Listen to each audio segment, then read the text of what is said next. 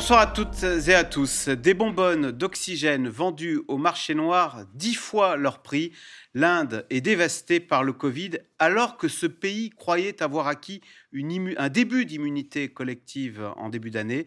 Le Royaume-Uni, la France, les États-Unis envoient d'urgence du matériel médical pour essayer de contenir l'épidémie, car chacun sait bien que cette pandémie est mondiale. Tous surveillent donc de très près ce double variant apparu en Inde et qui ne demande qu'à se propager.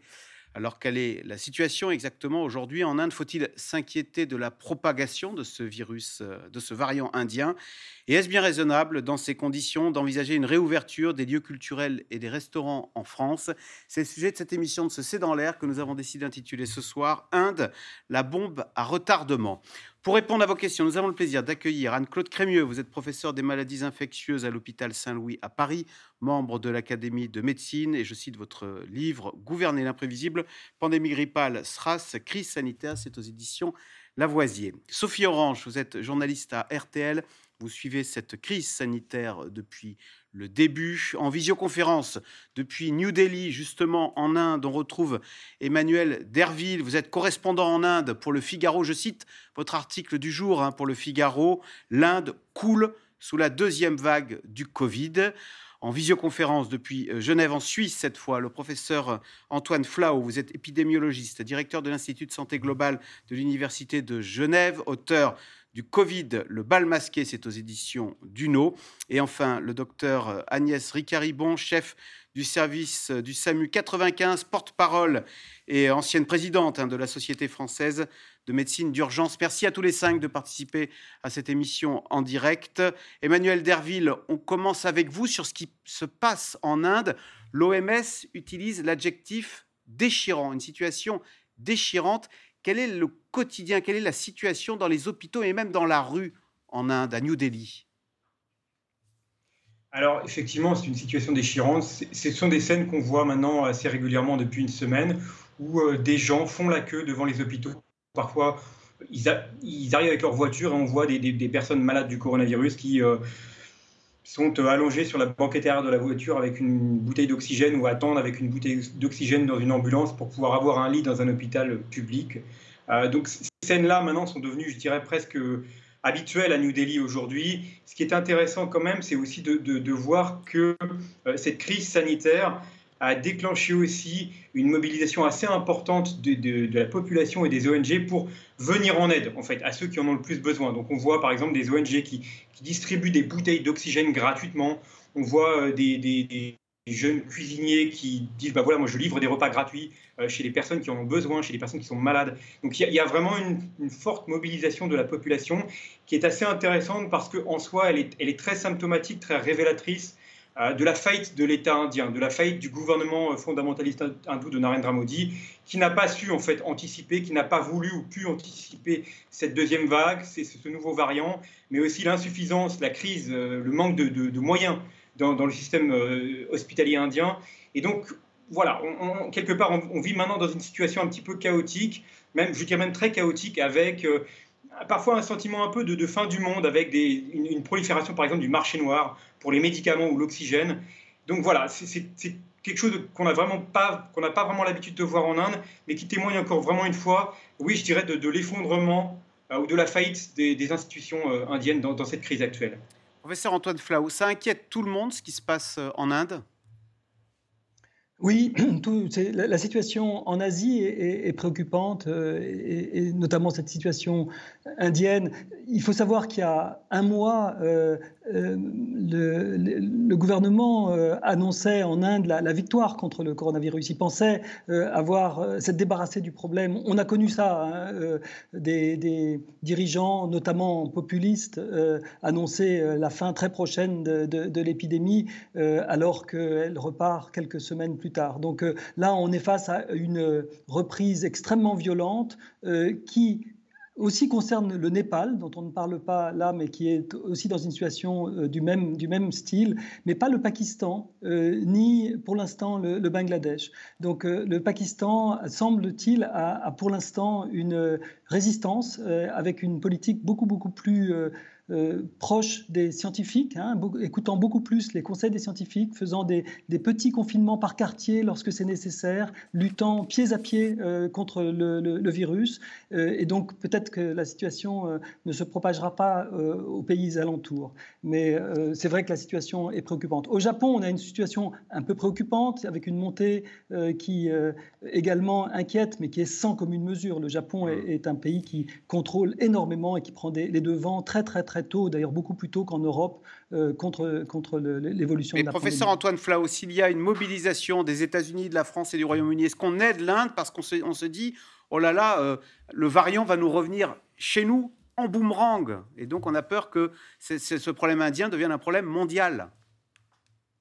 Alors vous avez raison, j'aime assez la façon dont vous le dites, c'est-à-dire que ce n'est pas uniquement une exigence morale, c'en est une, euh, mais c'est aussi un intérêt bien compris. Je pense qu'on euh, on a tous intérêt à, limiter au maximum la propagation de, cette épidémie, parce que partout où elle se propage, partout où elle fait ses foyers puissants, elle génère de nouveaux variants, toujours un peu plus inquiétants euh, toujours un peu plus mystérieux. Il faut du temps avant de comprendre ces nouveaux variants. On ne sait pas tout de ce nouveau variant. C'est d'ailleurs peut-être pas le nouveau variant qui est à l'origine de la vague euh, indienne. Hein, curieusement, euh, à New Delhi, jusqu'à présent, euh, c'était plutôt le variant britannique qui était dominant. Donc, il y a une compétition entre les variants, mais cette situation est une situation qui est propice à l'émergence de ces variants.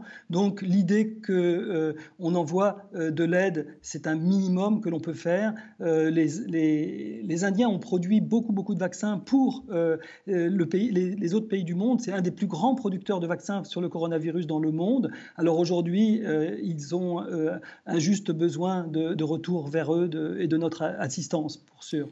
Sophie Orange, ce variant indien, qui est un double mutant, pour l'instant, il n'a pas été, enfin c'est ce que dit Olivier Véran, il n'a pas été identifié en France pour l'instant, ajoute-t-il. il n'y a pas de cas de ce fameux variant anglais qui a été trouvé en France. Est-ce que ça veut dire qu'il n'y en a pas Variant anglais qui est passé par l'Inde. Euh, variant euh, indien, pardon, qui a été détecté en France. Ça ne veut pas dire qu'il ne circule pas. La difficulté euh, à laquelle on est confronté aujourd'hui, c'est qu'en fait, quand vous faites un test PCR, euh, le, test ne lit pas, si vous voulez, euh, l'origine du, Il ne peut pas dire c'est un, variant indien. Il ne peut pas le faire. Donc aujourd'hui, depuis hier soir, il y a une nouvelle règle euh, qui a été mise en place. C'est-à-dire quand vous allez faire un test, on va vous demander avez-vous voyagé en Inde récemment? Si la réponse est oui, vous ferez forcément un test PCR et donc pas un test antigénique en pharmacie. Vous faites votre test positif, vous, revenez, vous faites votre test, il est positif, en plus, vous revenez d'Inde. Donc là, la recommandation, c'est que ce prélèvement soit séquencé, c'est-à-dire qu'on ait une lecture génétique, si vous voulez. Et là seulement, on pourra répondre oui, c'est un euh, variant euh, indien. Ça, ça prendra quelques jours. Donc, à l'heure où on se parle, il n'y a aucun euh, variant indien qui a été séquencé en France. Anne-Claude Crémieux, en revanche, il a été, on va voir la carte d'Europe, il a été identifié en Italie, en Grèce, en Angleterre, en Suisse, en Belgique. Il y a de fortes chances qui finissent par arriver en France. Ou la France, pour l'instant, dites-moi si je me trompe, mais c'est toujours le variant anglais hein, qui est largement dominant. Hein. Oui, actuellement, on est euh, sous domination, on peut dire, euh, du variant euh, anglais qui fait l'essentiel des virus qui sont aujourd'hui isolés, hein, plus de 80 voire 90%. Euh, avec un peu de, variant sud-africain euh, qui est associé au brésilien, qui représente à peu près 5% des virus qui sont identifiés. Mais effectivement, et il faut le constater, euh, ce variant sud-africain qui fait partie des variants préoccupants, vous le savez, parce que c'est celui qui a tendance à le plus résister au vaccin, bien que nos vaccins restent en partie efficaces dessus, euh, eh bien, euh, euh, c'est ce variant sud-africain, il n'a pas l'air d'augmenter, alors même que nous avons été un des pays dans lequel il, il, a été identifié assez tôt, rappelez-vous, dans l'Est de la France. Donc il y a deux choses, je crois, dans, la situation qui, qui, qui est catastrophique en Inde. Il y a certes un problème de variants, et je crois que Antoine Flau a, bien euh, souligné le fait que ce qui sort de ces deux derniers mois, c'est la multiplication de ces variants. Donc clairement, on est maintenant face à un phénomène qu'on a identifié qui est euh, une adaptation du virus à son environnement, et en particulier à son environnement immunologique, c'est-à-dire aux anticorps, avec une tendance à essayer euh, de résister à ces anticorps, mais pas seulement, une tendance aussi à essayer d'élargir euh, la population dans laquelle euh, il peut donner des formes hospitalisées. donc il y a une adaptation, mais ce n'est pas la seule euh, explication de ce qui se passe. Il y a un facteur humain euh, qui est extrêmement important et on l'a rappelé absolument. On a rappelé qu'il n'y a pas eu de mesures euh, de freinage, il y a eu des rassemblements extrêmement importants. Est-ce que les scientifiques religieux politique, euh, religieux, festif, et que ce que les euh, scientifiques indiens appellent de leur vœu, c'est maintenant un confinement. Ce qu'ils disent, c'est que si ça continue comme ça, on aura un pic qui n'est pas immédiat, mais qui, sera un pic euh, en mai, donc avec énormément de victimes, et ils appellent de leur vœu des mesures de freinage. Alors, plus de lits, hein, plus d'oxygène. L'Inde manque de tout. Une situation déchirante, on l'a dit, hein, selon les mots du patron de l'OMS, qui exhorte la communauté internationale à être solidaire. La première cargaison britannique est arrivée dans la nuit, sujet de Sophie Gauthier et Ilana Azinko. À l'intérieur de cet avion, des caisses remplies de ventilateurs et des concentrateurs d'oxygène. Du matériel offert par la Grande-Bretagne cette aide internationale, c'est l'un des derniers espoirs d'un pays qui s'enfonce chaque jour un peu plus dans le chaos. D'autres cargaisons devraient suivre, car la situation sanitaire mondiale est aussi en jeu. Nous voulons leur apporter tout notre soutien, car ce sont des amis proches, des partenaires de plus en plus importants, mais aussi parce que nous avons besoin de ce type de collaboration internationale si nous voulons traverser la pandémie. Nous ne serons pas en sécurité individuellement tant que nous ne serons pas tous en sécurité. Le monde au chevet de l'Inde. En quelques jours, ces images sont devenues le symbole du cauchemar que traverse le pays. Des dizaines de corps qui brûlent à même le sol, 24 heures sur 24. Des crémations pratiquées à la chaîne pour faire face à l'afflux de morts du Covid. Avec près de 2800 morts en 24 heures hier, l'Inde a tristement battu son record de décès du Covid. La situation est hors de contrôle.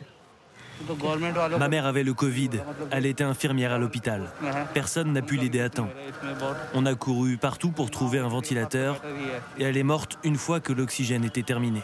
Personne ne reçoit d'aide ici, même ceux qui travaillent pour le gouvernement. Dans les hôpitaux du pays, les services sont saturés.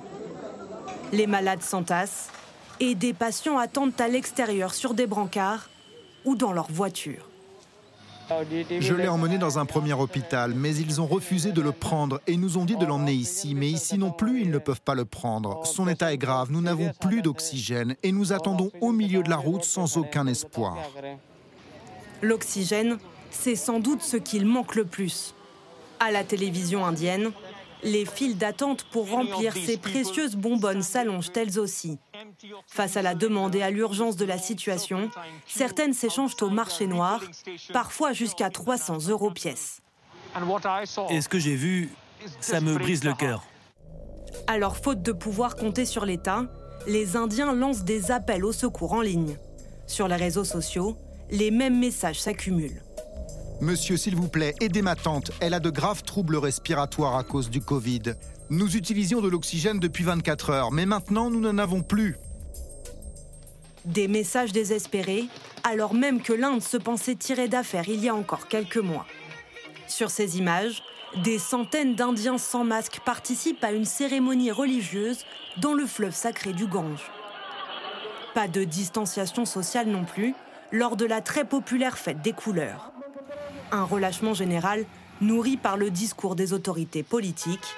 Ce week-end encore, le ministre de la Santé semblait minimiser la gravité de la situation. Nous devons être patients.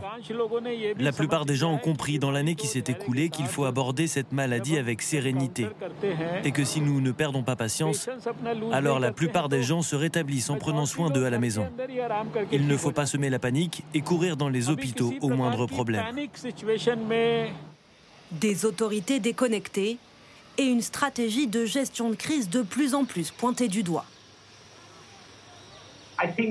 Je pense que la grosse erreur a été de ne pas consulter les experts scientifiques. Je pense que les hommes politiques ont été pris d'un excès de confiance, avec la conviction que l'Inde s'en sortirait mieux que les autres, une part d'orgueil et d'aveuglement effrayant. Nous payons le prix de l'inaction entre les deux vagues. Pour autant, un confinement national ne semble pas envisagé à ce stade. Au total, plus de 197 000 personnes sont décédées du Covid en Inde. Emmanuel Derville, on est saisi euh, par ces images d'Indiens qui, en quête d'oxygène, est-ce qu'il y a une psychose au sein de la population au point que les habitants euh, quitteraient, fuiraient les villes ou les, lieux euh, de, propagation du virus? Alors non, il n'y a, pas, ce sentiment que, vous évoquez. c'est d'ailleurs assez surprenant et assez admirable de constater que quand, vous interrogez des gens qui font la queue pour avoir une bouteille d'oxygène gratuite ou pour avoir une place dans un hôpital, il y a beaucoup de... les gens sont très stoïques. Euh, les gens sont très ah, alors, on vous a perdu, on, vous retrouvera tout de suite. Agnès Ricaribon, en creux, quand on voit ces images qui nous saisissent, on a quelque part, malheureusement, euh, euh, l'expérience grandeur nature d'un système hospitalier qui craque. Et on se dit, Dieu merci, en France, ça tient. Oui, alors vous avez tout à fait raison. C'est vrai que le système euh, hospitalier euh, en Inde est déjà euh, un peu sous-dimensionné par rapport à la population. Et là, on voit très clairement un problème logistique. Alors, on parlait de l'Angleterre qui a envoyé des, moyens. La, France envoie également des moyens. Il y a huit unités d'extracteurs qui sont envoyées, donc de, de l'oxygène civil, où chaque extracteur peut alimenter un hôpital de 250 lits ou 35 euh, patients intubés ventilés. Et à côté de ça, il y a euh, des containers d'oxygène liquide et euh, du matériel qui est envoyé pour justement amener une, de la solidarité. Euh, c'est vrai que là, on voit clairement que le, système hospitalier est dépassé, mais également le système pré-hospitalier euh, avec ces files d'ambulance qui euh, n'arrivent plus à rentrer. Et c'est là où on voit que le système français, finalement, avec la régulation du SAMU Centre 15, on n'a pas vu ces, ces files d'ambulance qu'on a pu voir en Angleterre, au Portugal, en Écosse, en, Italie, grâce à une meilleure utilisation du système de soins et cette coopération ville-hôpital qu'on a en France. Emmanuel Derville, on vous a retrouvé. Est-ce qu'il y a un confinement qu'appelait de ses voeux euh, Anne-Claude Crémieux? Est-ce qu'il est envisageable dans ce pays d'un milliard 400 millions d'habitants? Alors le problème, c'est que le confinement est une question politique assez sensible ici parce que euh, c'est ce qui a été décidé l'année dernière. Ça avait duré plusieurs semaines.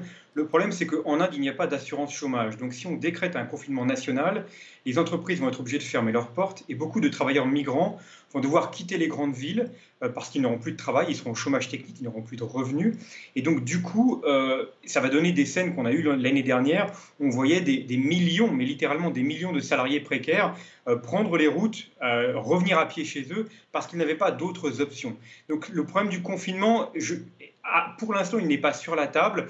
Maintenant, la question qui se pose, c'est est-ce que le gouvernement va changer d'avis? Je crois qu'il faut bien comprendre une chose, c'est que la crise sanitaire qu'on observe en Inde ici, elle n'est pas uniquement liée au Covid. Elle est aussi le fruit de, de sous-investissements systématiques dans le système de santé indien depuis, mais depuis des décennies. Euh, pour vous donner un exemple, hein, en Inde, vous avez 2 millions de lits aux urgences et, dans les hôpitaux, qu'ils soient publics ou privés. Euh, à côté de ça, le gouvernement a recensé 2 800 000 malades. Et c'est sans doute un chiffre qui est largement sous-estimé. Donc on, a aussi une, le, pays a aussi des, facteurs de comorbidité, c'est-à-dire que 70% des gens qui meurent du Covid en Inde ont des facteurs de comorbidité qui peuvent être liés au diabète ou à l'hypertension, qui euh, sont des maladies qui ont explosé en Inde depuis des décennies. Donc ce qui est clair, c'est que l'épidémie est aggravée ici par des facteurs qui sont propres à l'Inde. Et si le confinement n'est pas décrété, il est évident que la situation sanitaire va forcément s'aggraver parce qu'encore une fois, ce n'est pas juste la faute du variant, ce n'est pas uniquement le mm. manque d'anticipation, le manque de prévoyance des autorités, c'est aussi un contexte sanitaire indien qui est très mauvais ici et qui l'est depuis des décennies. Sophie Orange, euh, la France va aider, va envoyer du matériel en Inde, mais est-ce que ce ne sera pas, c'est pas qu'on allait être une goutte d'eau face à dans cet immense pays, sachant que nous-mêmes, nous sommes quand même euh, sous pression. Nous avons peu de matériel, on sait, on est au maximum. Oui, on, a quand même du stock. Il n'y a pas que la France, il y a la Roumanie, euh, la Suède, le Luxembourg, l'Italie qui envoient effectivement soit des respirateurs, des pouces-seringues, des, machines qui peuvent fabriquer de l'oxygène pour euh, aider des malades, mais aussi des médicaments. Voilà, il y a la solidarité qui est en train de se mettre en place. L'avion européen avec le matériel de la France, de la Roumanie partira en fin de semaine. Non, on on peut pas dire qu'en envoyant du matériel en Inde, on va faire prendre des risques à la France. Non, non, évidemment. Là, on dans le cadre vraiment de la solidarité euh, européenne. Et c'est vrai qu'on n'a pas envie que l'Inde euh, nous ramène le virus euh, à la maison. C'est pour ça aussi qu'on l'aide, bien sûr. Et puis, il ne faut pas oublier que l'Inde, c'est quand même une très très grande industrie du vaccin, l'un des plus grands fabricants du vaccin dans le monde. Il y a une espèce de paradoxe en voyant ces gens dans la rue avec des bonbonnes, des gens qui meurent dans des pousse-pousse euh, ou dans des ambulances, alors qu'à quelques kilomètres de là, il y a un énorme centre de recherche et de production vaccinale qui fournit des vaccins pour toute l'Europe. Donc je trouve que c'est très étonnant euh, de, de, voir ce contraste entre la perfection scientifique de la recherche, du développement, de la production de vaccins et, toutes ces personnes qui meurent dans la rue. Il y a 10% des Indiens qui sont vaccinés contre plus voilà, alors les vaccins enfin, fabriqués imaginé en Inde n'a pas été proposé à l'Europe.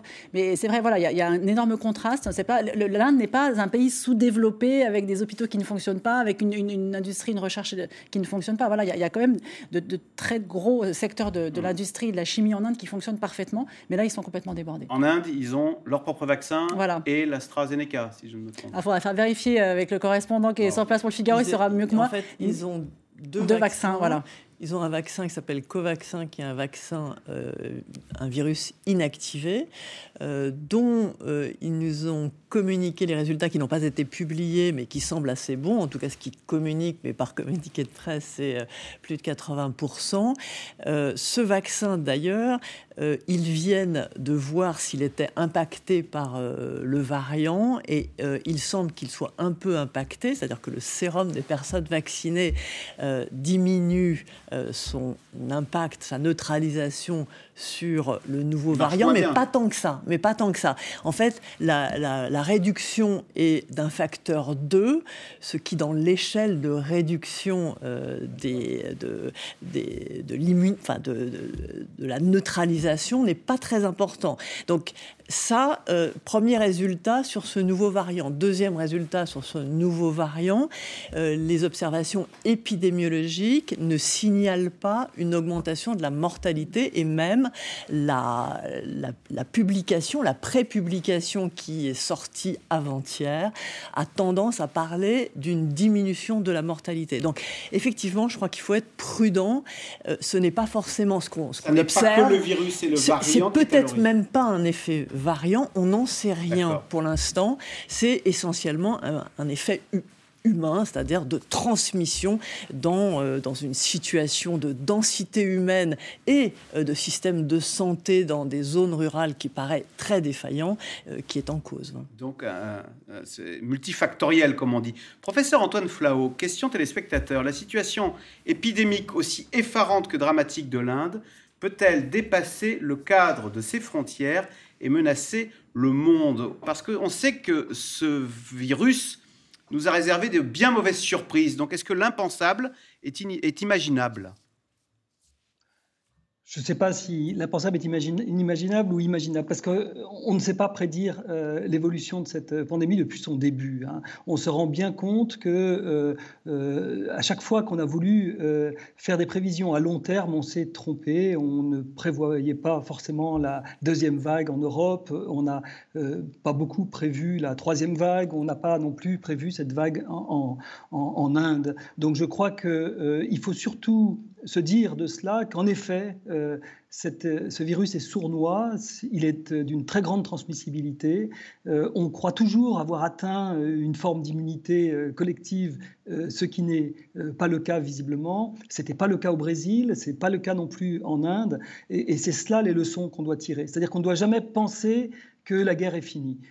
cette guerre n'est pas terminée et je crois que c'était le, ministre britannique qui, disait tant que tout le monde n'est pas euh, en sécurité, nous ne sommes pas en sécurité.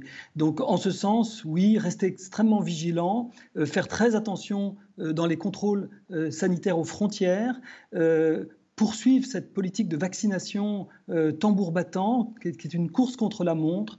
Euh, tout cela est, d'une très très grande importance. Aujourd'hui, je pense d'ailleurs qu'il va falloir euh, encore plus booster la vaccination et, notamment les campagnes de vaccination auprès des jeunes qui semblent assez réticents en Europe à, à, se faire vacciner, parce que ça sera très important pour l'immunité collective qu'on soit très nombreux à être vaccinés contre ce virus.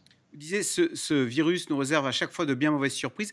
C'est quoi exactement ce variant dont on dit que c'est un double variant? Et est-ce que bah, il faut s'attendre maintenant à ce qu'il y ait de triples variants, etc., et que ce soit sans fin? Alors, je pense qu'il faut euh, se rappeler de ce que nous a dit euh, Anne-Claude Crémieux. Pour le moment, euh, certes, on a isolé un variant. Le double variant veut dire que euh, c'est une recombinaison de deux virus euh, qui avaient chacun muté, mais peu importe, je dirais, appelons-le un variant, c'est aussi simple. il n'est pas plus effrayant en tant que tel.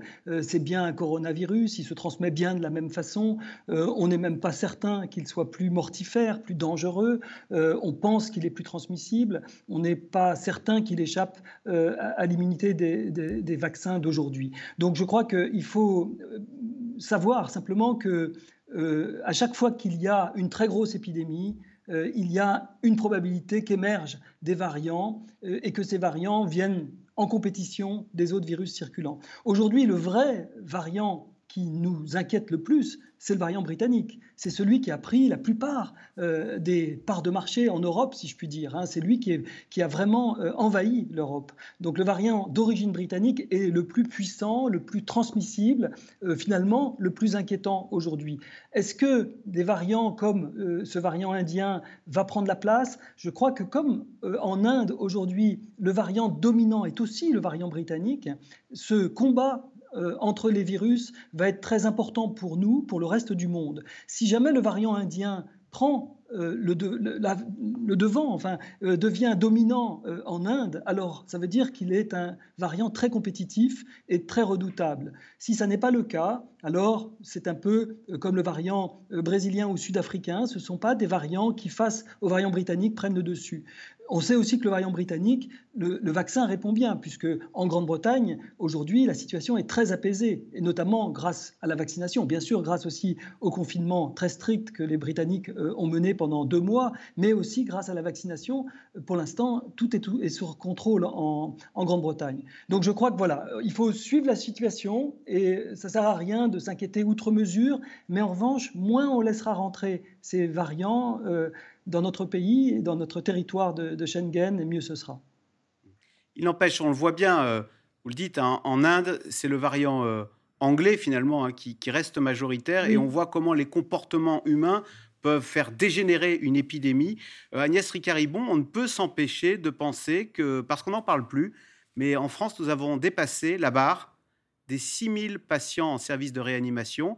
De votre point de vue, après trois semaines de fermeture des écoles, vous ne pouvez pas dire que la situation se soit améliorée. Au contraire. Non, vous avez raison, ça, reste extrêmement tendu. Si on prend les chiffres euh, nationaux, effectivement, on est au-dessus de la deuxième vague pas très très loin du pic de la première vague. Si on prend les chiffres en Ile-de-France, finalement, quand on prend les patients Covid et non Covid, on est à 3200 en réanimation. En temps normal, hors crise, c'est 2200. Euh, patients. Donc euh, ça montre euh, la mobilisation assez exceptionnelle du personnel soignant et l'investissement de tout le système hospitalier, sa, souplesse. Mais combien de temps ça peut tenir? Ça, c'est des personnels qu'on a changé de service, qui travaillent en alternance jour-nuit avec des horaires intensifiés et ils sont formidables de dévouement et d'investissement, mais ils fatiguent. Et c'est vrai que ce, que l'on craint, on, espère vraiment une, diminution des, taux de contamination et donc euh, de la pression sur les hôpitaux.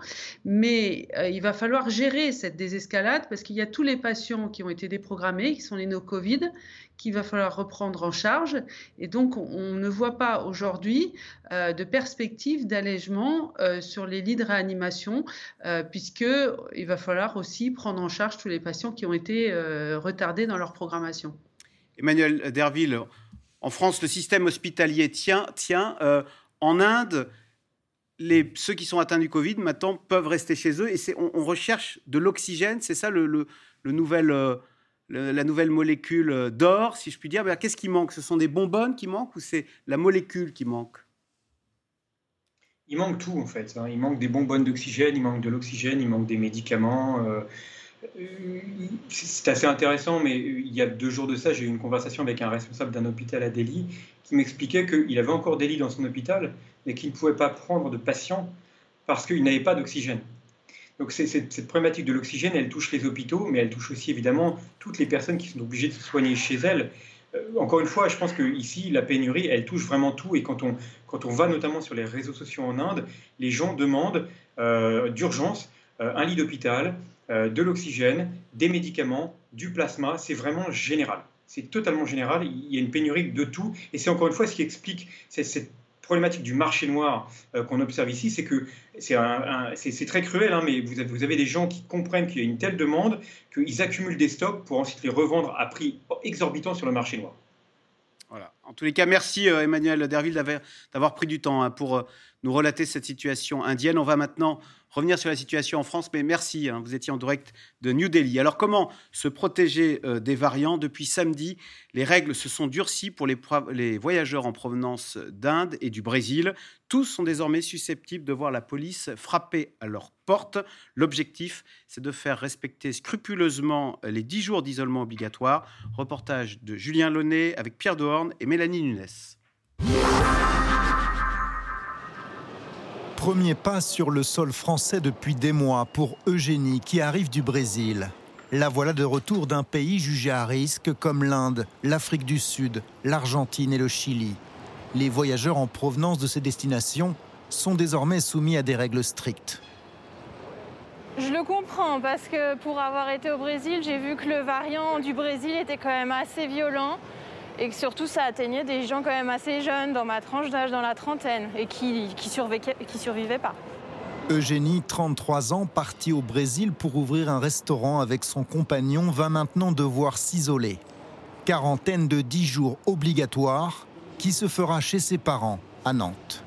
Ça m'inquiétait un petit peu. Là, ils ont déjà eu la première dose il y a un peu plus d'une semaine du vaccin. Donc déjà, je me dis qu'ils sont un petit peu immunisés, bien que pour les variants, j'ai un petit doute. Euh, mais bon, je vais essayer de limiter les contacts. Et puis voilà. Puis au moindre symptôme, il faudra se faire tester, c'est tout. Depuis ce week-end, il y a un nouveau protocole pour les passagers venus des pays jugés à risque et de Guyane. Le Premier ministre s'est rendu dimanche à Roissy pour observer sa mise en œuvre et pour rassurer la population. Je constate, qu'il faut absolument tenir cette ligne, que les variants, notamment brésiliens et sud-africains, non seulement sont très peu nombreux sur le territoire national, mais ont même tendance ces dernières semaines à régresser. Il est impératif de tenir cette ligne en parallèle du développement et du déploiement de la vaccination, car c'est là que se situe euh, le chemin vers la sortie de cette crise sanitaire. Vigilance renforcée donc. Trop tard, estiment certains au sein de la classe politique. Monsieur euh, Castex dit les variants sont très peu nombreux euh, sur le territoire. C'est faux ou alors ils pensent que l'outre-mer euh, ne fait pas partie du territoire français parce que en outre-mer, eh bien, euh, la, présence des variants est massive. Et je ne parle pas du variant britannique puisqu'il est déjà euh, ultra majoritaire dans l'Hexagone. Je parle du variant sud-africain, je parle du variant brésilien. Donc je suis désolé, mais en outre-mer, en Guyane bien sûr, mais aussi à la Martinique, à Mayotte, en Guadeloupe, eh bien, ce variant est déjà présent de manière très importante. Particularité du nouveau protocole, l'isolement peut faire l'objet d'un contrôle des forces de l'ordre. Vous informer que je me rends sur le 16e arrondissement pour effectuer les contrôles euh, isolement. C'est reçu? Oui, c'est bien pris. Alors, on va voir une personne qui revient euh, d'Argentine, qui est arrivée sur le territoire français euh, ce matin et qui a été placée à l'isolement pendant 10 jours. Ces policiers ont pour mission de vérifier la présence sur le lieu de quarantaine. Une amende de 1000 euros en cas d'absence qui peut être majoré à 1500 euros.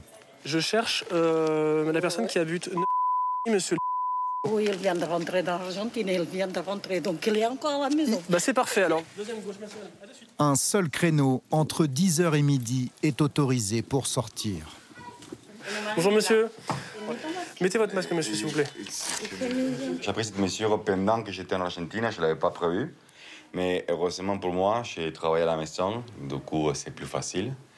Mais des gens qui ne travaillent pas à la maison, euh, je ne sais pas comment ils vont faire. Face à la menace des variants, d'autres pays préfèrent se verrouiller. La Belgique vient d'interdire l'entrée des voyageurs en provenance d'Inde, du Brésil et d'Afrique du Sud. Exception pour ces ressortissants qui devront à leur arrivée se soumettre à des tests et à une quarantaine. Professeur Crémur, on a entendu dans le sujet euh, le Premier ministre dire que le variant brésilien et sud-africain étaient peu nombreux dans l'Hexagone et que leur prévalence diminuait. Alors, euh, la prévalence diminue, non, mais en tout cas, elle reste euh, stable. Hein, on l'a vu, variant sud-africain et brésilien aux alentours de 5%.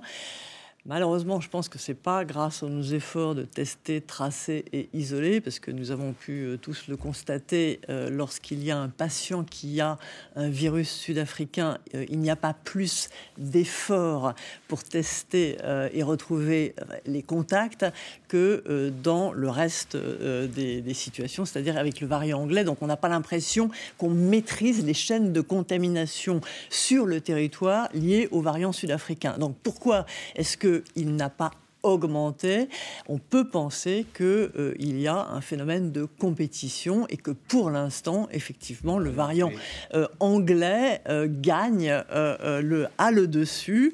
restons prudents. Restons prudents parce qu'on le sait, on a vu des variants rester à des taux très bas et progressivement prendre le dessus.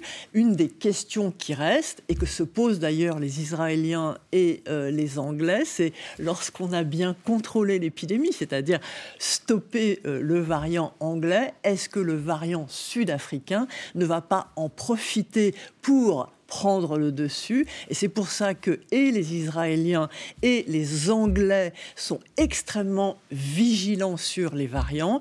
Et il y a quand même euh, une étude qui a été faite par nos collègues israéliens qui a montré que lorsqu'on prend les échecs des vaccinations complètes, c'est-à-dire deux doses, on trouvait plus souvent du variant sud-africain. Donc méfiance, attention, vigilance. Et nous, on va, euh, je dois dire, regarder ce qui se passe euh, en Israël, où ils ont essentiellement fait des vaccins complets avec des deux doses, regarder ce qui se passe en Angleterre et voir comment euh, évoluent ces variants. Avec des quarantaines très strictes dans ces deux pays dont vous venez de parler.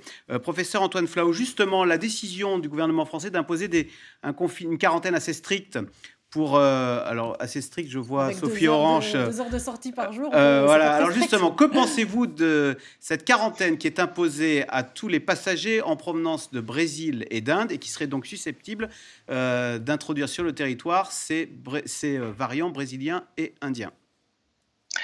Alors oui, ces quarantaines vont dans le bon sens je pense que c'est très important de réussir la quarantaine et l'isolement. Aujourd'hui, euh, dans toute l'Europe, euh, c'est un petit peu le, talon d'Achille. On n'est pas très bon, euh, par, exemple, en comparaison avec les, Australiens, avec les Néo-Zélandais qui installent des, hôtels de confinement, ou avec les Japonais qui, quand vous êtes positif, vous emmènent à l'hôpital, et quand vous êtes négatif, vous laissent en quarantaine, et une quarantaine très contrôlée.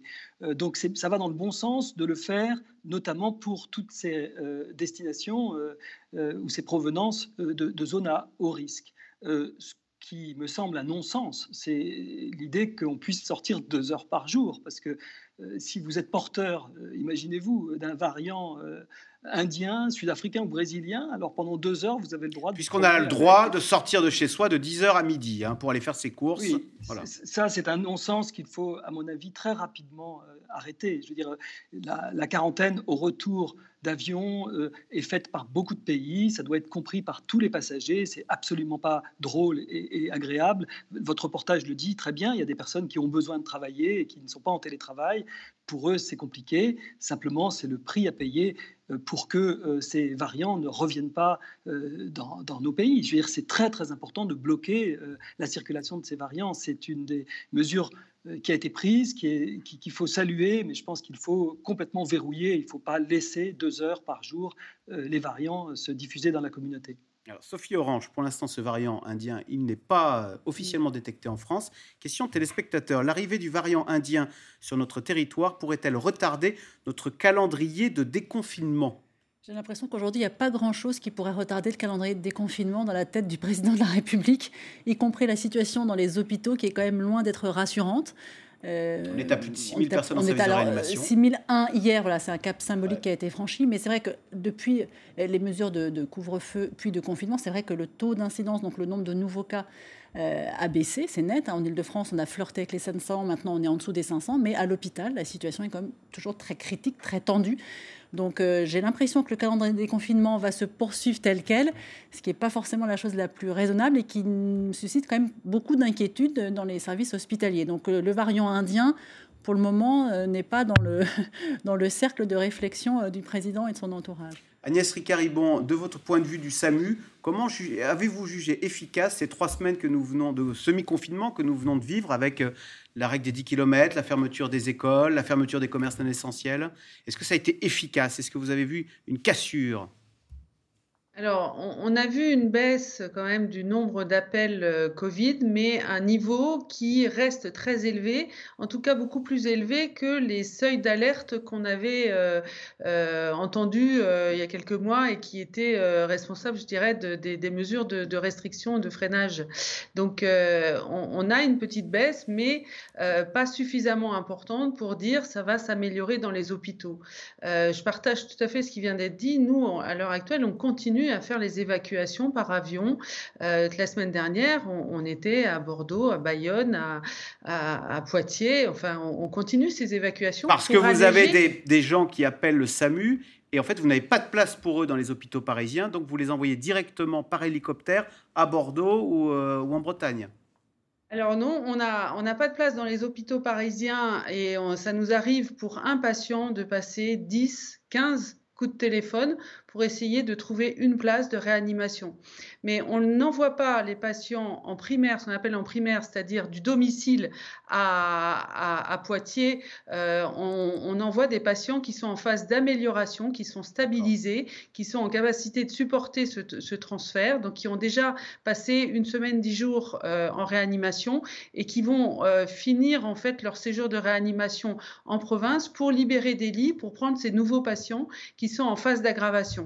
Donc on fait ça dans une totale euh, sécurité euh, respectée, euh, de façon à ce qu'il y ait bien sûr zéro risque qui soit pris pour les, patients, mais on, est obligé de faire ces transferts pour pouvoir libérer des lits parce qu'on est déjà arrivé au palier 4, c'est-à-dire le palier le plus haut de mobilisation de tout le système de soins pour, avoir, pour augmenter les lits de réanimation. On n'a plus de marge de manœuvre supplémentaire euh, pour, euh, pour permettre de prendre plus de patients. D'où ces évacuations. Cette entraide interrégionale est extrêmement précieuse pour nous. Alors, professeur Camieux, pourquoi cette baisse quand même des contaminations en France ne se traduit-elle pas par une amélioration, une amélioration de la situation à l'hôpital?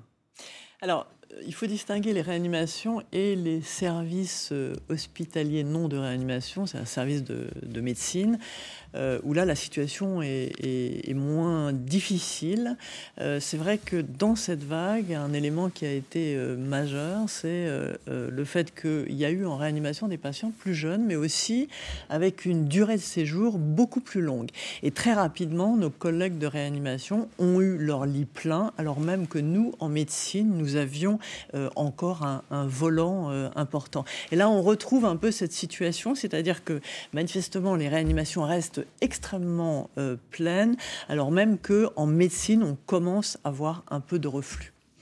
Euh, professeur Antoine Flau, vous semble-t-il raisonnable d'un point de vue extérieur et d'un point de vue sanitaire d'envisager la, réouverture euh, des commerces, des terrasses, des cafés, des musées, des cinémas, alors même que la France continue d'avoir un plateau très élevé, bien plus élevé que ses voisins, avec plus de 30 000 contaminations jour? Alors, je pense qu'on est au-dessous de 30 000 désormais euh, et que la tendance est quand même euh, euh, une tendance qui est favorable. C'est-à-dire qu'il y a une diminution du nombre de contaminations, qui, il y a un taux de reproduction qui est autour de 0,9. Donc, ce n'est pas une pente très, très raide, ça descend pas très vite, mais c'est une pente qui est favorable.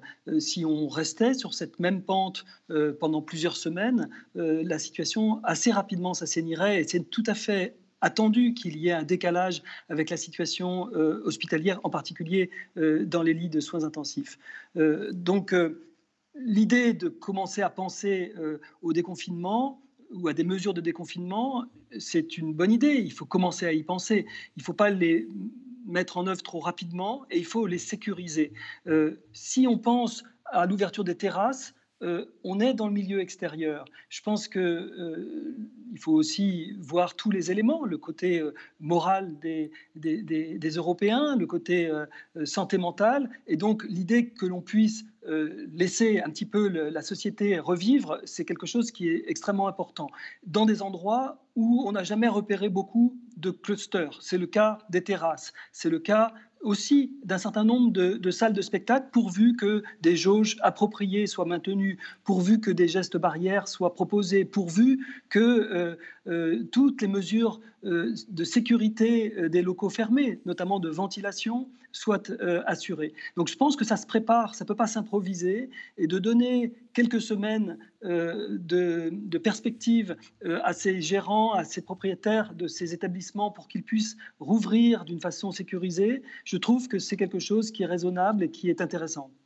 Alors justement, à quand la réouverture des restaurants et des lieux culturels? Eh bien, plusieurs de nos voisins ont sauté le pas, et c'est le cas notamment euh, d'Ibiza. L'île espagnole espère ainsi attirer à nouveau les voyageurs, même si, bien évidemment, les célèbres discothèques hein, qui euh, font sa notoriété, elles, restent fermées. Reportage à Ibiza de Romain Besnénou et Stéphane Lopez.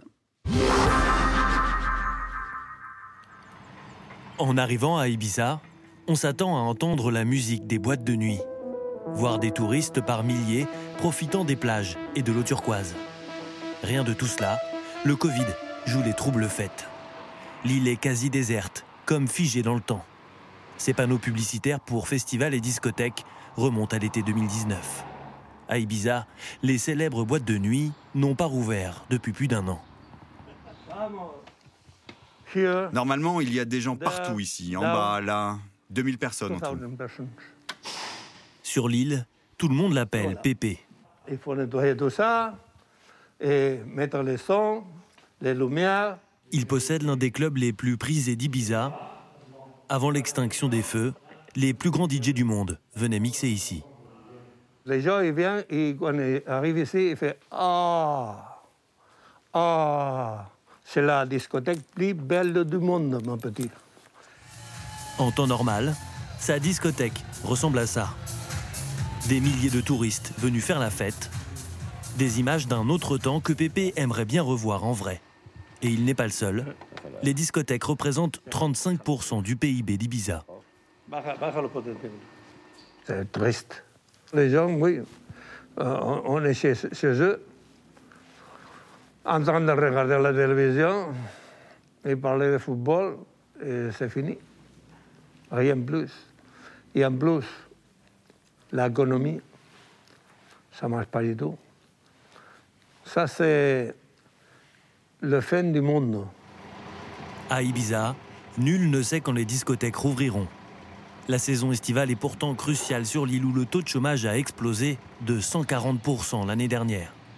Alors pour survivre, les restaurants ont désormais le droit d'ouvrir leurs terrasses, mais les clients se font rares. D'habitude, on, a le double de table, on a, on a euh, beaucoup plus de monde, évidemment, à cette époque-ci. Moins de 50% de, de, ce qu'on fait d'habitude. Ce qui est énorme, hein Buenos dias, ça bien? D'ordinaire, ce Français accueille 2000 clients par jour dans son restaurant et voit défiler les plus grandes stars comme Leonardo DiCaprio ou Zinedine Zidane. Il regrette qu'aucune priorité ne soit donnée aux zones touristiques pour la vaccination, comme cela a été fait en Grèce par exemple. C'est minime, c'est minime. il devrait y avoir euh, une, grande majorité.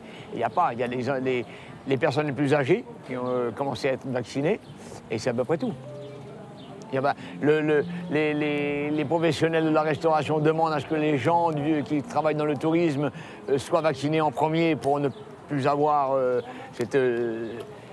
cette, fermeture. Mais pour l'instant, les vaccins n'arrivent pas. 15% de la population d'Ibiza a reçu une première dose. C'est moins qu'au niveau national. Alors ses habitants abordent la saison touristique avec prudence. On profite plus de l'île en ce moment que les autres années car il y a moins de tourisme. Il faut moins de touristes et plus de restrictions. On aimerait que ce soit plus calme ici. Il faudrait de nouvelles règles pour les discothèques, par exemple, avec moins de gens concentrés au même endroit et mettre en place un passeport vaccinal. Pour convaincre les touristes de revenir en toute sécurité, cet hôtel de luxe situé loin de l'agitation habituelle de l'île a trouvé la solution. On a rouvert hier, donc ça va se remplir progressivement. À l'hôtel, on offre à nos clients un service de test PCR via une clinique privée. Les prélèvements sont faits directement dans les chambres, comme ça les clients peuvent retourner chez eux sans crainte.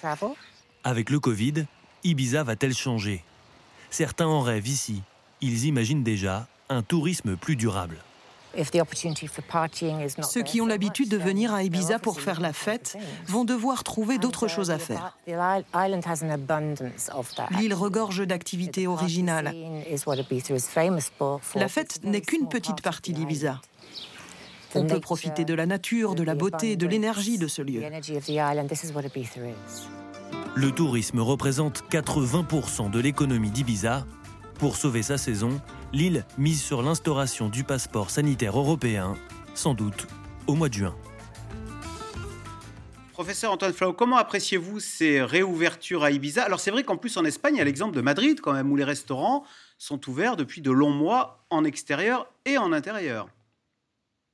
Oui, même le, grand théâtre réal de, Madrid, qui est l'Opéra, euh, a, changé sa ventilation, mis des purificateurs d'air et euh, rouvre sans, sans, voir de cluster. Donc je pense qu'il y, a des expériences qui sont très intéressantes. Je pense que Ibiza, par exemple, a les moyens, euh, de, avec le pass euh, sanitaire ou le pass vaccinal, de n'accepter sur son île que des gens qui euh, ont ou bien une vaccination ou bien un antécédent de guérison par Covid ou bien des tests négatifs et, et que l'on peut espérer contrôler ainsi euh, la circulation du virus. Donc je pense qu'il y a des moyens de faire et il faut être extrêmement prudent parce qu'on est en période de très grande circulation du virus et qu'il faut tout faire pour limiter cette circulation. Mais moyennant un certain nombre de je dirais, de prérequis. Et on peut euh, espérer, avec une bonne prévention, et, peut-être aussi, euh, si l'été, la circulation du virus est moindre cet été en Europe, euh, avoir des choses qui sont un peu mieux contrôlées que l'été dernier, où on a vraiment laissé filer la circulation du virus un peu en roue libre. Alors, professeur Crémieux, cet été, faudra-t-il le masque sur la plage? J'ajoute, ça vient de tomber, c'était une déclaration officielle de Washington. Les Américains vaccinés n'ont plus besoin de porter le masque en extérieur hors des foules.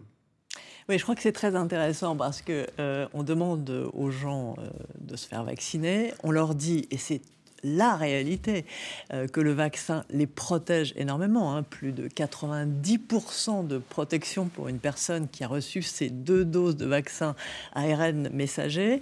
Et à un moment où on l'a vu, euh, on essaye, je dirais, de diminuer la pression sur le citoyen, il faut aussi montrer à quoi sert le vaccin. Qu'est-ce qui va changer pour vous si vous êtes vacciné, si vous avez reçu vos deux doses? Euh, les, autorités essayent de l'illustrer. Et donc, on l'a vu. Qu'est-ce que ça va changer pour vous? Ça veut dire que si vous êtes chez vous et que vous êtes en présence de personnes vaccinées, vous n'êtes plus obligé de porter un masque si vous êtes chez vous, euh, vous, euh, en présence de personnes qui ne sont pas à risque de faire des formes sévères et que vous-même vous êtes vacciné, là non plus, plus la peine de porter les masques parce que le vaccin vous protège de façon très efficace, y compris sur la plupart des variants qui circulent, même si l'efficacité est moindre. Et ça se traduit aux États-Unis par vous êtes vacciné, vous avez reçu vos deux euh, doses, et bien finalement, dans une situation où on le sait, euh, le risque est moins important, c'est le milieu extérieur, que dans des milieux intérieurs. Et si vous êtes à distance, si vous n'êtes pas dans une foule, eh bien oui, vous pouvez ne pas porter le masque. Agnès Ricaribon, votre réaction sur ces images d'Ibiza. Est-ce que vous craignez de payer les pots cassés à la fin de l'été, quand les vacanciers reviendront? On ne l'espère pas. Euh, on a bien vu en fait que c'est le comportement de la population qui euh, détermine l'évolution de, l'épidémie et on espère que euh, en milieu extérieur, comme c'est quand même le, cas en été, et en ayant pris les leçons de ce qui s'est passé l'été dernier, la population va appliquer les, gestes barrières et puis l'intensification de la vaccination. Je, partage pleinement ce qui a été dit par Anne-Claude Crémieux. C'est on va pouvoir pouvoir euh, faire tomber le masque en milieu extérieur quand il n'y a pas des rassemblements de population. Mais par contre, euh, on compte vraiment sur euh, la, rigueur de la population dans les situations qui sont les plus à risque de, de transmission virale. Donc, on espère qu'on a tiré le leçon de ce qui s'est passé et que ça se passera bien. Mais comme toujours, je, le dis, hein, on espère le meilleur, mais on se prépare toujours au pire. Sophie Orange, Emmanuel Macron a esquissé un calendrier de, déconfinement. Alors ça commencerait visiblement par les lieux culturels. Est-ce qu'on a une idée de ce que ça voudrait dire? Alors ça voudrait dire sans doute euh, des musées. Euh, sans doute euh, des lieux culturels avec des extérieurs, des grands jardins qui se visitent, et Dieu sait s'il y en a en France.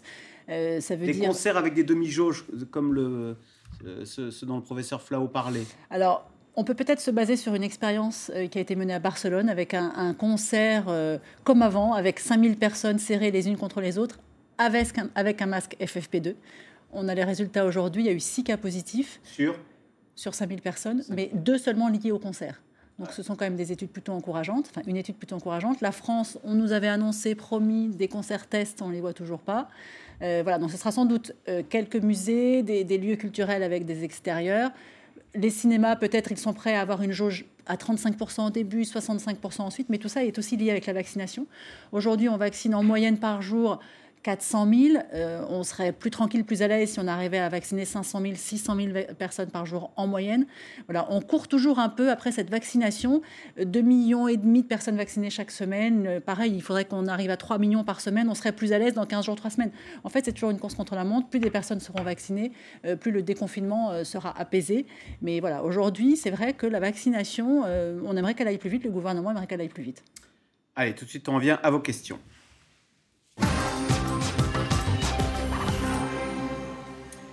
Il y a peu, un reportage télévisé montrait que tout allait bien en Inde, la population faisait la fête, voilà le résultat.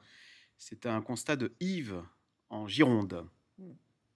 Oui, oui, que, que déplorent effectivement les, les, scientifiques qui ont alerté et qui continuent à alerter en disant que euh, cette, ce, ce, discours politique qui disait tout va bien, euh, il n'y a pas de danger, l'Inde s'en est sortie. d'immunité collective, on nous expliquait qu'il y avait un début d'immunité oui, mais collective. Ce que, oui, mais euh, ce qui s'est passé, c'est que apparemment il y avait des régions qui n'avaient été que très peu atteintes, dans lesquelles il y avait finalement une immunité euh, très faible, et on l'a dit, un taux de vaccination faible de l'ordre de 10%, et ce qui a été le lit euh, de, la circulation euh, du virus. Et il ne faut pas l'oublier, lorsque le discours des autorités sanitaires ou des autorités politiques est trop rassurant, ça se traduit directement par un manque de vigilance, une baisse de la vigilance de la population vous pensez qu'en France, on est trop rassurant? Je pense qu'il faut faire attention. On parlait euh, du masque en, milieu extérieur. Je pense qu'en France, on n'a pas le taux de, de, vaccination que euh, ont euh, les Américains. Je pense qu'aujourd'hui, tous ou les Anglais. Euh, aujourd'hui, l'urgence, c'est effectivement d'arriver à vacciner une grande partie de la population euh, adulte et que euh, le discours qui voudrait laisser entendre que tout va bien en ouvrant un certain nombre de, de, lieux ou en disant aux gens vous pouvez laisser tomber le masque risque d'avoir non seulement des conséquences en termes de transmission du virus, mais aussi en termes de baisse de la vigilance de la population avec, avec les exemples que nous avons vécus l'été dernier, euh, qui sont le, fait que l'épidémie est repartie. Professeur Antoine Flao, rapporté à la population indienne, les chiffres sont-ils si alarmants? C'est Aurélie en Loire-Atlantique qui vous pose la question. Oui, c'est une bonne question parce que, en effet, les chiffres rapportés au milliard et demi de la population indienne sont moindres finalement que ceux que l'on peut voir en Europe. Mais ces chiffres sont très sous-estimés. On n'a pas une qualité de veille sanitaire équivalente en Inde à celle que l'on peut avoir en Europe. Donc je crois que la tendance est alarmante et c'est par ailleurs, euh, ces reportages euh, et, le fait que vous ayez interviewé un reporter qui, était, qui vivait directement sur place vous a également donné ces informations qualitatives euh, qui sont très importantes et très complémentaires aux informations statistiques. Ce qui est important, c'est de voir que la sous-notification, elle est probablement constante dans le temps et que nous, ce que l'on voit, c'est une augmentation qui est très très préoccupante et certains disent que le nombre de décès, qui aujourd'hui est autour de 2000 par jour, nous nous prévoyons par nos modèles qu'ils seront de plus de 3500 à la fin de la semaine prochaine. En fait, ils sont sous-estimés d'un facteur 2, 5, 10, on ne sait pas, mais d'un facteur vraiment très très très substantiel. Vous nous parliez du R0 qui en France était de 0,9, c'est-à-dire que l'épidémie décroît. Est-ce qu'on connaît le R0 en Inde ou justement il n'y a pas les données statistiques euh si, si, parce que le R0, enfin c'est le R effectif, on l'appelle, mais oui, le taux de reproduction, on peut tout à fait le calculer en Inde, parce que comme les données sont sans doute sous-estimées, mais elles sont régulièrement sous-estimées, il n'y a pas de raison de penser euh, que d'une semaine sur l'autre, euh, cette sous-notification change beaucoup, alors on a euh, le R effectif. Et le R effectif est au-dessus de 1, il est, de, il est autour de 1,20, 1,25, ce qui est beaucoup mais ce qui n'est pas colossal. On a connu en France un R beaucoup plus important en mars 2020. Il était de l'ordre de 3, de 2,5. Donc euh, il est inférieur, mais euh, euh, sur un socle aussi important de contamination aujourd'hui en Inde, c'est une progression qui est exponentielle et qui est très très préoccupante. Donc je crois que il faut ne pas se fier peut-être aux chiffres absolus qui nous sont rapportés, mais cette tendance relative est tout à fait préoccupante. Voilà, pour un pays hein, qui, on le rappelle, croyait avoir vaincu euh, l'épidémie. Euh, Sophie Orange, question. Donc, le variant indien est-il présent en Europe? Alors, on a, vu la carte, il est officiellement présent, on va la revoir. Quelques pays. Euh, Italie, Grèce, Angleterre, Suisse, Belgique, officiellement. Officiellement. Après, est-ce qu'il circule Après, on ne connaît pas non plus sa dangerosité, sa mortalité, qui a l'air peut-être pas si inquiétante que ça. Donc il faut être vigilant, rester prudent, mettre en place cette euh, quarantaine. Euh, la question quand on va faire un test, est-ce que vous êtes allé en Inde, oui ou non? Bien faire un test PCR, voilà. Donc les choses sont en train de se mettre en place. On a aussi l'expérience de ce qui s'est passé pour le variant anglais au moment où il est rentré sur le territoire français. Donc des dispositifs qui sont maintenant maîtrisés. Euh, voilà, forcément, il y aura du variant anglais en France dans les prochaines semaines, pas en grande quantité, mais forcément, on n'est pas une île euh, coupée euh, au milieu du reste du monde. Et je crois au-delà de ça, euh, effectivement, certains pays sont capables d'énormément séquencer, comme les Anglais ou les Danois. D'autres pays sont la plupart, euh, séquencent moins. Et donc, euh, filtrer euh, et les, personnes qui viennent de pays dans lesquels l'épidémie explose est non seulement une façon d'éviter que le variant qu'on a identifié rentre, mais aussi tous ceux que nous n'avons pas identifiés. Donc oui, il y a, c'est un principe de, précaution qui est indispensable et une mesure qui est très importante en France d'essayer d'éviter l'entrée de nouveaux variants. Hmm. Avec euh, la crainte, toujours, professeur Antoine Flau, c'est que ces nouveaux variants, eh bien, les vaccins fonctionnent moins bien. On n'a pas de chiffres précis là-dessus, par exemple sur ce variant indien. Euh, est-ce qu'il y a certains, est-ce que toujours c'est toujours pareil, les vaccins ARN euh, sont plutôt plus efficaces face à ces variants que les vaccins adénovirus? On devient des spécialistes maintenant. Alors pour le moment, il n'y a pas euh, à s'inquiéter trop, en effet, de l'échappement vaccinal, mais en plus, il faut bien définir ce qu'on appelle un échappement vaccinal, parce que, euh, par exemple, les Sud-Africains euh, avaient montré que le vaccin AstraZeneca semblait moins efficace sur leurs variants, ce qui était vrai sur les formes mineures et modérées, mais ce qui n'a jamais été démontré sur les formes sévères. Donc je pense qu'aujourd'hui, on n'a pas de, d'échappement vaccinal prouvé Euh, Anne-Claude Crémieux peut-être me, contredira si je me, si je me trompe, mais je ne crois pas qu'on ait de documentation scientifique aujourd'hui d'échappement vaccinal sur les formes sévères euh, avec aucun des vaccins. Donc, euh, d'ailleurs, je dirais presque sur le plan de l'évolution, c'est encore un peu tôt pour voir ces variants échapper au vaccin. Pour l'instant, les variants sont compétitifs parce qu'ils gagnent la course par rapport au virus originel et maintenant par rapport aux autres variants existants. Cette course, c'est une course de transmission, de transmissibilité, de transmission. Et ce qu'ils veulent, c'est nous infecter, nous infecter le plus vite et le plus nombreux possible. Mais pour l'instant, il n'y a pas suffisamment de gens vaccinés dans la plupart des pays pour que émergent des variants qui aient envie d'être supérieurs euh, et de contourner euh, l'efficacité du vaccin. Bien sûr. Ce variant est-il maintenant ce variant indien est-il maintenant majoritaire en Inde, Anne-Claude Crémieux? Et euh, est-ce que c'est cette course qui est engagée euh, dont parlait à l'instant le professeur Antoine Flau? Alors, encore une fois, on a une vision assez partielle, mais même dans les, dans les régions dans lesquelles euh, il a commencé euh, euh, à augmenter de façon importante en février, il ne semble pas encore majoritaire. C'est une situation qui, qui évolue vite. Et puis, en Inde, ça a été rappelé, la situation est très hétérogène d'une région à l'autre. Les masques ont-ils la même efficacité contre tous les variants? Agnès Ricard-Ibon, d'ailleurs, est-ce que par précaution, il vous arrive de mettre deux variants Parce que vous. vous, deux, masques. pardon, parce que vous, euh, vous êtes en permanence confronté à des gens malades, donc susceptibles de vous contaminer. Alors non, on met un seul masque parce que les, masques sont, efficaces. Lorsque on prend en charge des patients Covid, on met euh, un masque FFP2 et lorsque l'on est euh, en présence de, patients non Covid, on met les masques chirurgicaux classiques euh, en les changeant régulièrement. Donc non, non. En plus, tous les soignants maintenant majoritairement sont, vaccinés, donc on ne baisse pas la garde sur les mesures barrières. On est vacciné, mais on ne met pas de double masque.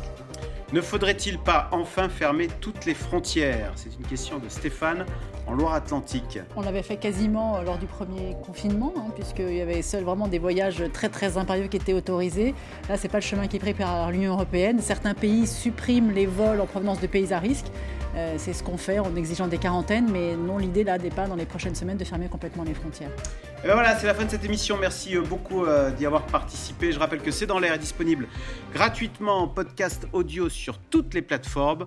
Vous restez sur France 5 à suivre, c'est à vous. Et on se retrouve demain pour une nouvelle émission. Bonne soirée sur France 5.